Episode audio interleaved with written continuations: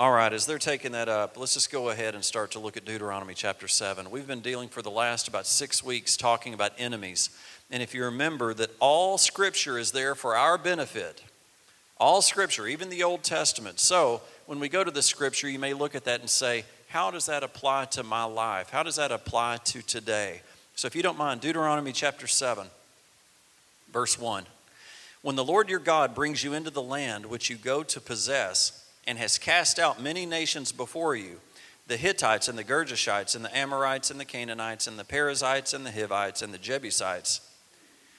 Kind of almost get tongue tied and you're like, what, what, what? All these enemies, seven nations greater and mightier than you. And when the Lord your God delivers them over to you, you shall conquer them and utterly destroy them. You shall make no co- covenant with them, nor show, show mercy to them. Holy Spirit, just teach us today, tonight. Um, in my one year reading today, again, I'm, I'm, I'm a little bit further ahead, but it was on David. And I hadn't put these two together. Um, and I'm going to put these two together right now, is when David showed up to the battlefield and there was Goliath and the children of Israel all running and hiding and scared. I want you to know I believe that this scripture here applies. I believe that Goliath had already been delivered to the children of Israel. The children of Israel just had to go and conquer him they forgot who they were. David didn't forget. David showed up and took a rock and took him down. While Goliath is calling him a dog and say, "What are you doing sending this runt out to me?" And David's like, "Man, just keep talking. You just keep running your mouth. You're going down because I know the Lord and I know what he says and I believe him." Now, these nations, what we've been doing is we've been t- taking the Hebrew, going back to the Hebrew to look at what these ites represent. And you can see that Scripture says that these nations, these enemies, are greater and mightier than us on our own. But that God delivers them over to us, even though they've been delivered, we still have to conquer them. You shall conquer. Um, I want to encourage you just for a minute. Are you struggling with some stronghold in your life? I want to tell you that the Lord has delivered that stronghold to you, and you shall conquer that stronghold. But you've got to conquer it. Even though on your own it is mightier than you, you cannot do this on your own. But with the Lord, He's already delivered it to you.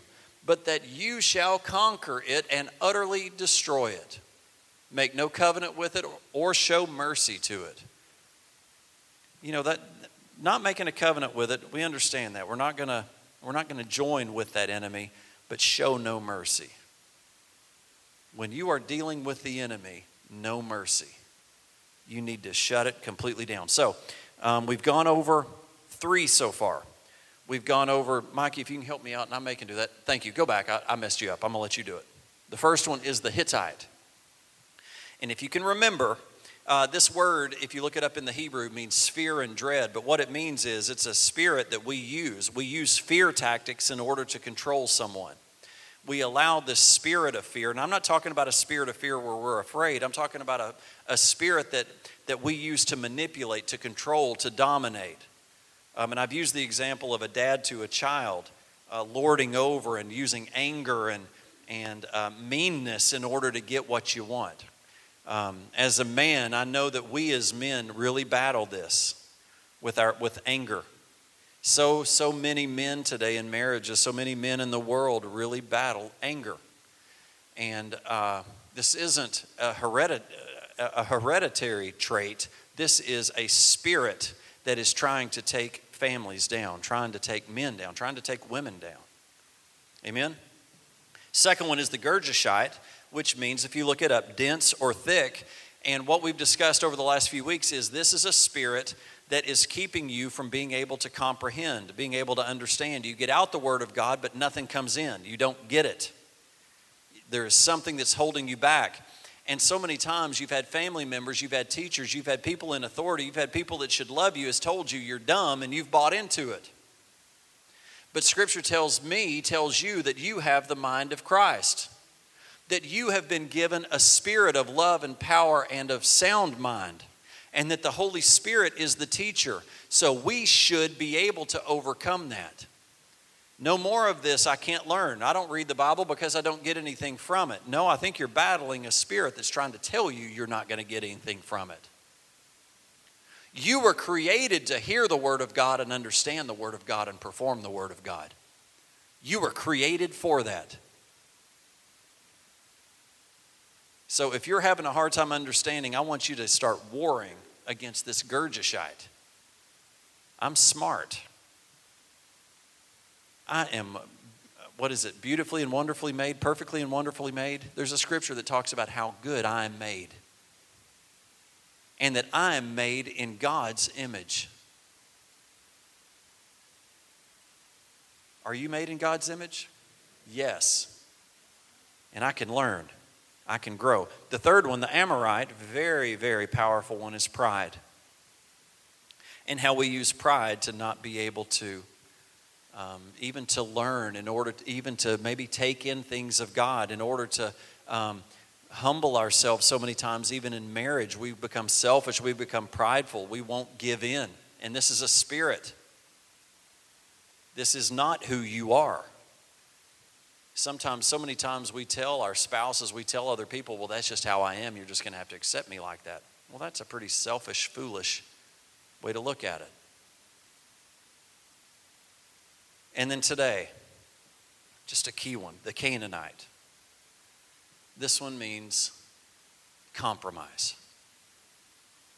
Now, before I go into it, and this is the only one we're going to do tonight, and I'm going to get done on time. Can you see, again, we're not trying to think, well, my spouse really is dealing with that. You're right. Yeah, uh, yes, yes, yes.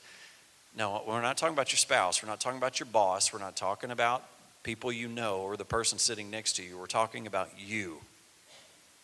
Can you identify with maybe a little bit? Can you identify and say, maybe I do have a little bit of anger? Maybe I do feel like, you know, I, I uh, was talking to my wife um, this week just about how, how Satan and how the world will try so hard to make you think you can't do it. Try to stop you from being able to push forward in the direction that you feel like you need to be going, that the Lord's been showing you to go in. But Satan tries to talk you out of it through people, through situations, through circumstances. So, can you identify with any of these? Pride, having a hard time understanding, and tonight, compromise. Canaanite. If you look this one up in the numbers again uh, that I've given up here, um, are the uh, Hebrew numbers that you look up in the Strong's Concordance. It means peddler, it means merchant, it means trafficker, comes from the root word that means to bend the knee or to humiliate oneself, to bring low or to subdue. Christians that battle this enemy are negotiators and compromises. Their favorite statement is, let's make a deal. Canaanites are traffickers in materialism, always looking for a way to profit Jesus said that we must count the cost of discipleship, but Canaanites are always counting the benefits instead of the cost. They will compromise anything in order to stay on the job and to get promoted and to be seen. They don't care who they work for or what they sell as long as the pay is good, as long as, as they are exalted. Um, people that battled this Canaanite compromise where they are willing to work.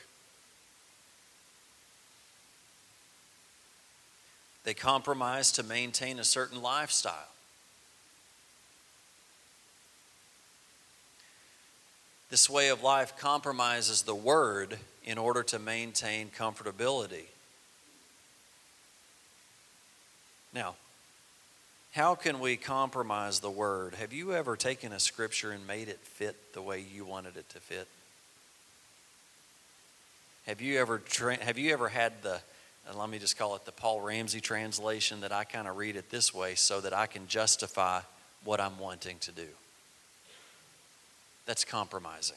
You know it's wrong. But you talk it over with someone else and they buy into it. Next thing you know, you believe it and you think it's okay, and, and it's wrong. Um, Let me, let me meddle a little bit. Denominations struggle with this, churches struggle with this. Um, we need the Holy Spirit to show us truth. The last thing I need is to do things the way I think they need to be done and me miss the way God wants them done. I may think that benefits me, but it doesn't. It will ultimately hurt me. And I want to tell you, church, I've done it. I've taken Scripture and bent it in a way that I could justify uh, what it is that I'm doing. Now, again, I want to ask you again are you, are you battling a spirit of compromise? So many times we do this with a love for an, because of a love for another person, because of the love of money, or to try to remain popular with peers. These are the negotiators and diplomats that can get along with anybody regardless of what that person represents. These are nobles or people that never take a stand in a war because they land on both sides. Canaanites will betray a brother or even sell out the Lord for their desires. But you know, no Christian would just point blank consciously betray the Lord for carnal possessions. The enemy is way too subtle for that. The Lord must deliver this enemy in us. He must show us this enemy for us to even see the compromise in our life. Do you know that we have, the scripture shows us that we have dark places in our heart?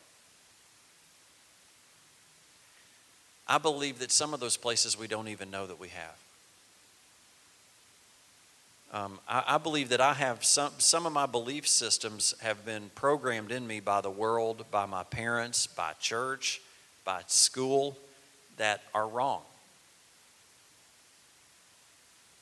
Uh, I was talking to somebody. I counsel, I do marriage counseling for uh, premarital counseling before you get married. And we talk about balancing a checkbook. And that's like, I'm speaking Chinese to young people. They, they don't even know what I'm talking about, balancing a checkbook. Many of y'all look at me like, balance checkbook.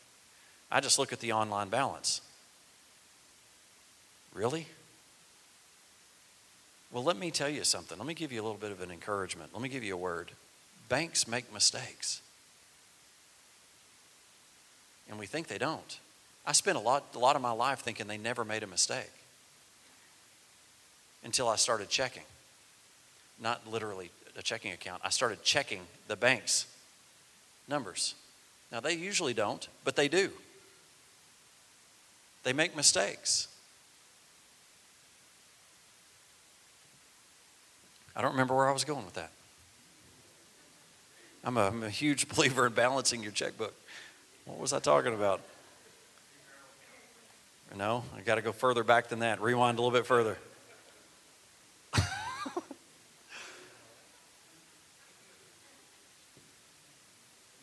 I don't do this often, but I do it more often than, than less than I used to.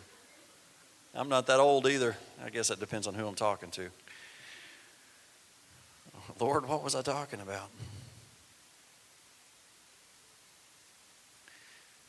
Um, just about how subtle Satan is. You know, it's not obvious. It's not obvious. And how, even with your money, money will slip through the cracks if you do not manage your money. And, uh, you know, if the bank made a $5,000 error in your account, I think you would notice it but a 50 cent error on your account, you may not notice it. And 50 cent errors, enough of them will add up to something. $5 errors will add up to something. You think, oh, I must have gone to Starbucks when that money has just slipped right through. But Satan, we've talked about this before about how Satan does not, if you're this close to God, Satan does not do, use these tactics and move you miles away. You would notice that. He moves you just a little bit away creates a little bit of space. And then he, it's, what, it's what happens in marriages. Marriages don't go to uh, completely in love, real tight embrace, intimate, just loving each other. to hating each other, it happens over time. Satan will use the same tactics, and he'll use them a lot of times through compromise. You'll just give just a little. Next thing you know, it's a little bit easier to give that again. Maybe you might even give a little bit more. Then you give a little bit more. Then you've got no morals whatsoever. You guys with me? This is a spirit. The Lord's got to deliver us from this enemy before we can see that, that we have compromise in our life. That's what I was trying to say. You think you're living by your online balance. It doesn't work. You start balancing your checkbook so that you can you always know to a penny. It, it'll always come out. I wish I could do that in all areas of my life. Know that I could come out to zero every single time. I wish it was that black and white. I wish in my marriage I could tell when I was starting to have a negative balance. Don't you wish you'd have a little reminder on your phone? Boop. You got a problem. Men are men are men men miss it. No, my wife's good. No, no, no, she, no, she isn't. Oh, she isn't. Maybe I should go talk to her.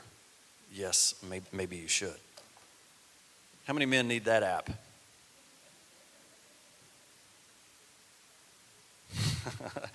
they need the Holy Spirit. Whoever said that, was that you? We have that app, don't we? Uh, have you downloaded it? The Holy Spirit. you remember that? The Holy Spirit.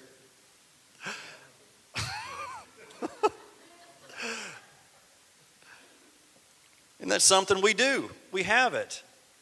We've just got to listen. It's important to see that no one ever leaves the place of God believing that we are compromising or selling our inheritance. And the serpent manifests more subtly than any other beast of the field. Genesis 3 tells us that. Instead of admitting that the price of discipleship is too high, so many Christians will find fault with those whom the Lord has placed over them in an attempt to justify their compromise. How many times have you come in, in into the things of the Lord and people start to speak into you and you reject it? It's hard. Some people speak into my life and sometimes I have to I have to chew on it for 10 seconds, for a day, for a week before it can real the truth can really get into my heart. Because Satan will come in and try to discredit that person. What do they know? Can you imagine standing before the Lord and trying to excuse his unwillingness to pay the price for being a disciple? Can you imagine standing before the Lord and trying to give an excuse for our unwillingness to pay the price of being a disciple? Can you imagine saying, Jesus, I know you sent me to Algood Tennessee to be discipled, but the pastors or the deacons there didn't understand me and they treated me wrong. And besides, Pastor Paul's got lots of problems. Oh, it happens every day. The Lord starts moving in your life, and Satan starts coming and trying to rip that away quickly. And he'll take you and everybody down with him. God has got you here for a reason. God has led him to you for a reason. He loves you, He created you, He wants you. He is thinking about you. And do you know that no correction that the Lord can give is going to ultimately hurt you? It's going to help you. There may be pain for the moment, but there is healing and there is freedom for a lifetime.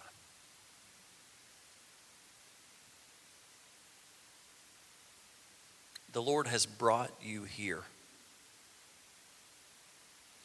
And I want to encourage you that neither my wife, nor my children, nor another minister, or even Satan himself can cause me to lose my inheritance.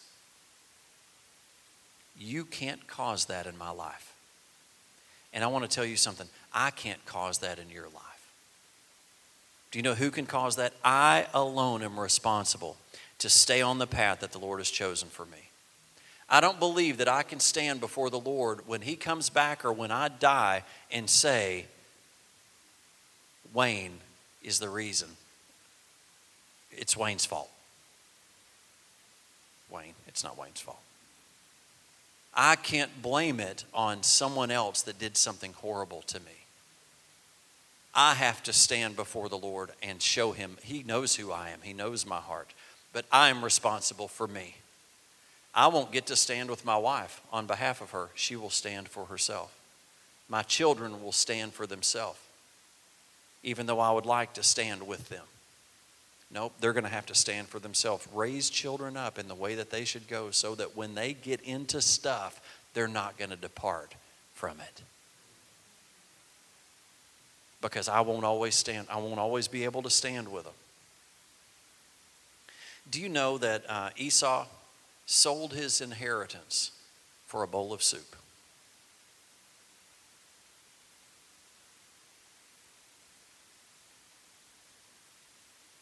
He sold his inheritance. Do you remember what happened?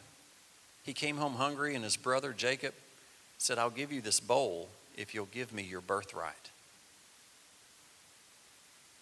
I mean, how? You know what Scripture said? Esau hated his birthright.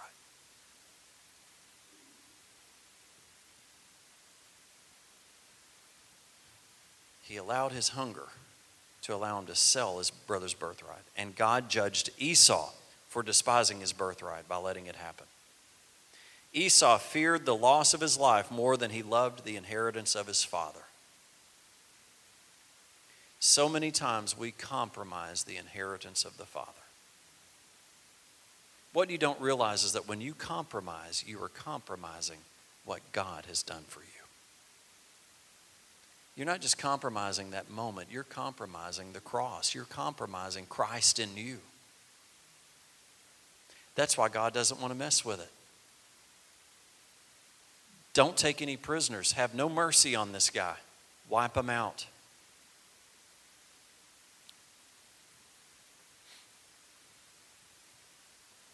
And what comes after we sell our birthright is a lifetime of bitterness and unforgiveness and pain. Genesis chapter 25, verse 31. But Jacob said, Sell me your birthright as of this day. And Esau said, Look, I'm about to die. So what is the birthright to me? Then Jacob said, Swear to me as, the, as of this day. So he swore to him and sold his birthright to Jacob. And Jacob gave Esau bread and stew and lentils of lentils. And he ate and drank, arose, and went his way. Thus Esau despised his birthright. Hebrews chapter 12, verse 14. Pursue peace with all people and holiness, without which no one will see the Lord. Looking carefully, lest anyone fall short of the grace of God, lest any root of bitterness springing up cause trouble, and by this many become defiled, lest there be any fornicator or profane person like Esau, for whom who for one morsel of food sold his birthright. For you know that afterward, when he wanted to inherit the blessing, he was rejected, for he found no place of he, he found no place for repentance, though he sought it diligently with tears. 1 Timothy chapter 6, verse 8. In having food and clothing, with these we shall be content. But those who desire to be rich fall into temptation and a snare, and into many foolish and harmful lusts, which drown men in destruction and perdition. For the love of money is the root of all kinds of evil, for which some have strayed from the faith in their greediness, perceived themselves through with many sorrows. If you feel like that you are battling, and let me tell you, church, I believe that we all at some level battle this spirit of compromise with what we watch, with what we eat, with our actions, with our thoughts, um, with the things that we say, some kind of half truths. Um, relate with me. Don't miss this because you've got to um, you've got to ruthlessly war against this. And let me tell you, this is something you cannot do on your own. You have got to be in the Word, you've got to be full of the Spirit. And even so, you have both of those things, you still have to go conquer. You still have this enemy that you've got to fight. David was full of the Spirit, David was full of the Word, yet he still had to get the stones and go throw them. Don't leave your stones in your bag. Don't wait until you lose your inheritance, like with Esau. You can come to a place where there's no room, more room for repentance. And only the Lord knows where that place is, but I want to be as far away from that line as I can get. Have you ever got to a place where your heart is so hard that you wouldn't move? Think about relationships, think about situations. Don't get there. I've got relationships in my life that I want my heart wants to get hard. My flesh wants wants my heart to get hard. And I'll tell you, it's gotten hard. Even this week, things have come up that have just wanted to lose it. You have, you have situations in your life where you just want to just say, I'm done with that. People in your life, you just want to say, I'm done with you. And the Lord is just all the time saying, Is that what you want me to say to you? The Lord would say, I'm not done with you. I love you. Keep that heart soft. And if I want you to walk through this, I want you to walk through it. I am with you. There still is reconciliation. I've had a situation, two situations this week. One with a family member, one, and, and it's an extended family member, family member, and one within the church. Someone that had been in the church and that's kind of um, just kind of popped back up into my life. And the, can, I, can I encourage you, as bad as maybe your family situations may be, God wants to restore it. Now, I don't know what that restoring looks like. Don't get some image of what restoring looks like. God's restoring doesn't look like you're restoring, it's, it's a lot better, it's a lot different. God's ways are different than our ways. So I can't encapsulize, I can't box in God and say, I don't want you to restore it like this. So I'm not going to be believing for res- restoration. Okay, God, what does restoration look like? Because do you know why I need restoration? So that my prayers aren't hindered. So that my walk with Christ isn't, isn't short of what it can be.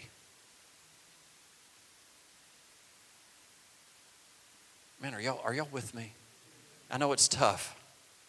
And the spirit of compromise. You know, there are scriptures I can pull out and, and, and justify my heart hardening toward that person. Guard your heart with all diligence. Well, okay, I'm going to guard it against you. That's not what he means. That's not what he means. If you have aught against your brother, go to your brother if your brother has aught against you, go to your brother. Don't even bring your gift to the altar. Go and get it right. Believe me, I know that's easier said than done. Matthew 19, 29, I'm going to close. And everyone who has left houses or brothers or sisters or father or mother or wife or children or lands for my name's sake shall receive a hundredfold and inherit eternal life. 1 John 2, don't love the world or things in the world. If anyone loves the world, the love of the Father is not in him. For all that is in the world, the lust of the flesh, lust of the eyes, and the pride of life, is not of the Father, but is of the world. And the world is passing away and the lust of it. But he who does the will of God abides forever. Father, I just ask that we would seek after you, that we would be in your word, that we would abide in the vine that we would be in your word, that we would be full of your spirit, and that, Lord, when it's time to move and you're calling for us to move, that we would move. Lord, that if you make a way for redemption, for restoration, for healing, that we would take it, that we wouldn't reject it. And Lord, I do just pray right now for a couple situations that I have. And Lord, I just pray for a miracle of um, restoration. And I don't know what it looks like, and I really don't want to know what it looks like. I just trust you. I just pray for healing. And I pray that I do not allow a root of bitterness or unforgiveness to have a place in my heart. Father, over this church body, I pray against a root of bitterness and I pray against unforgiveness. Your word commands us to forgive. Lord, we're going to forgive. Doesn't mean we're going to be a sitting duck to be hurt. No, you said to protect our hearts.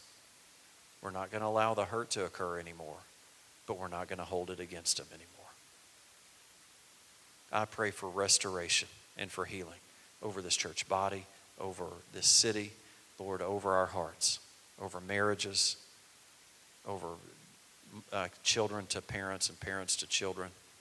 Restoration, Lord. You know what that looks like. And Lord, I ask for restoration of our relationship to you. I thank you, Lord, that nothing can separate us from your love.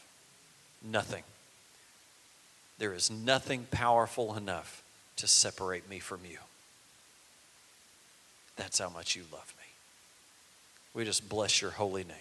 And Lord, bless our church, bless the rest of our week. It's in Jesus' name we pray. Amen. God bless you. Have a great week. Go defeat compromise this week. Amen.